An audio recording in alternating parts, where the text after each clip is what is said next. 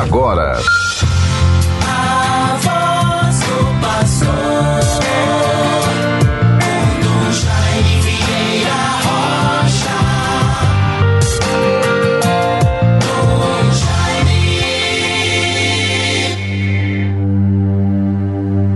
Velarei sobre as minhas ovelhas, diz o Senhor.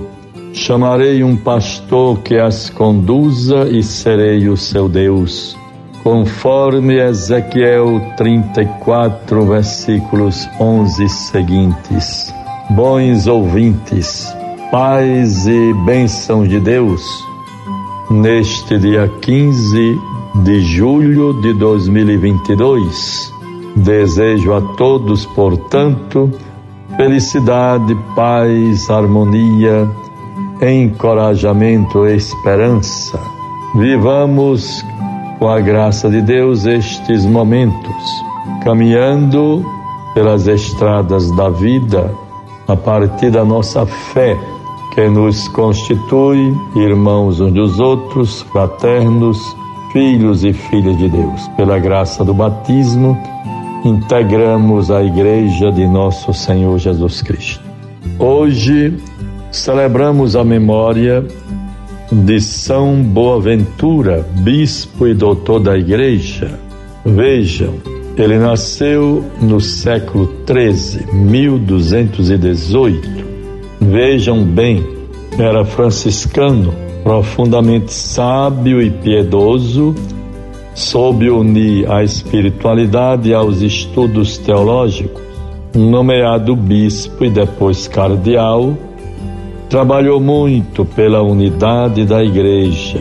Com frequência, na vida de alguns santos, vemos este registro integrando a sua biografia. E assim vamos percebendo que ao longo dos séculos, a Igreja vai passando também por esses momentos, essas realidades interpeladoras, profundamente humanas, que geram tantas vezes divisões, confrontos, polarizações, e isto deve ser muito preocupante. Nós devemos zelar pela, por uma igreja de comunhão, participação, missão, uma igreja sinodal, caminhando juntos, todos. Procuremos tudo fazer para evitar qualquer tipo de divisão. Já dizia nos Atos dos Apóstolos: Eu sou de Pedro, eu sou de Paulo, estará o Cristo dividido? Vejamos, bons irmãos, reflitamos à medida da vivência da nossa fé, dos nossos relacionamentos interpessoais fraternos, como cidadãos, de acordo com aquilo que escolhemos como profissão, como trabalho. Eu sou um religioso por vocação, graças a Deus.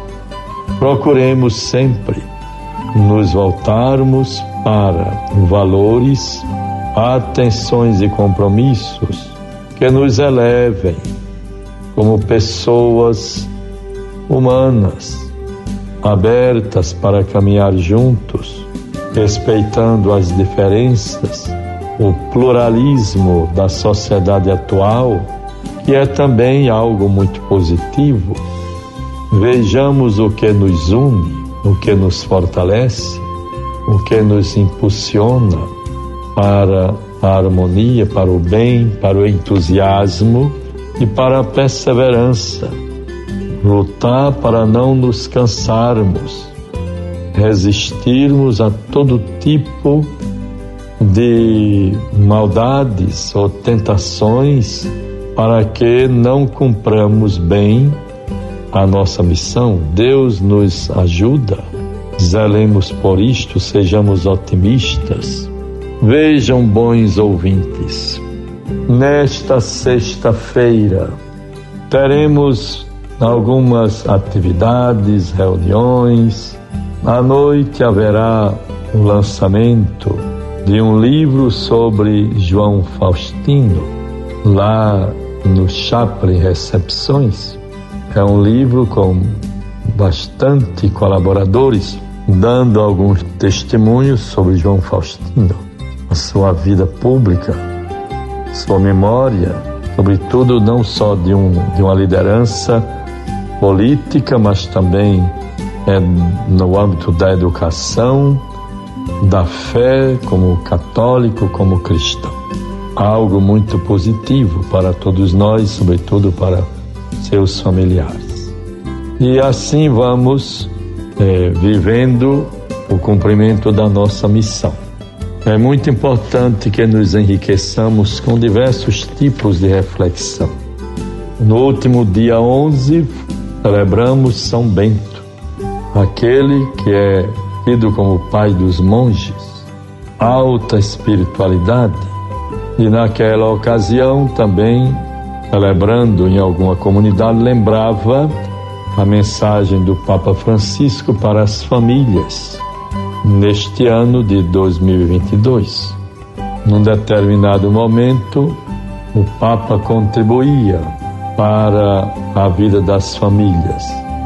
Temos de nos converter e caminhar como igreja para que as nossas dioceses e paróquias se tornem cada vez mais comunidades que de braços abertos apoiem a todos a vida familiar não é uma missão impossível. Com a graça do sacramento, Deus a torna uma viagem maravilhosa, feita junto com Ele, nunca sozinhos. São passos para uma família, para ser feliz, harmoniosa, o perdão, o acolhimento e a fraternidade. Perdão, acolhimento, fraternidade. Guardemos, bons ouvintes, a palavra de Deus para nós, para concluirmos o nosso programa de hoje. Mateus 12, 1 a 8. Atravessava Jesus os campos de trigo num dia de sábado. Seus discípulos, tendo fome, começaram a arrancar as espigas para comê-las. Vendo isso, os fariseus disseram-lhe: Eis que os teus discípulos fazem o que é proibido no dia de sábado. Jesus perguntou-lhes: Não lestes o que fez Davi num dia em que teve fome? Ele e seus companheiros, como entrou na casa de Deus e comeu os pães da proposição? Ora, nem a ele nem aqueles que o acompanhavam era permitido comer esses pães, reservados só aos sacerdotes. Não lestes na lei que nos dias de sábado os sacerdotes transgridem no templo o descanso do sábado e não se tornam culpados? Ora, eu vos declaro que aqui está quem é maior do que o templo. Se compreendesseis o sentido destas palavras, quero a misericórdia e não o sacrifício, não condenarias os inocentes, porque o Filho do Homem é o Senhor também do sábado. Guardemos esta palavra, teremos as conclusões Sigamos com perseverança e paz em nome do Pai, do Filho e do Espírito Santo. Amém. Você ouviu a voz do pastor com Dom Jaime Vieira Rocha.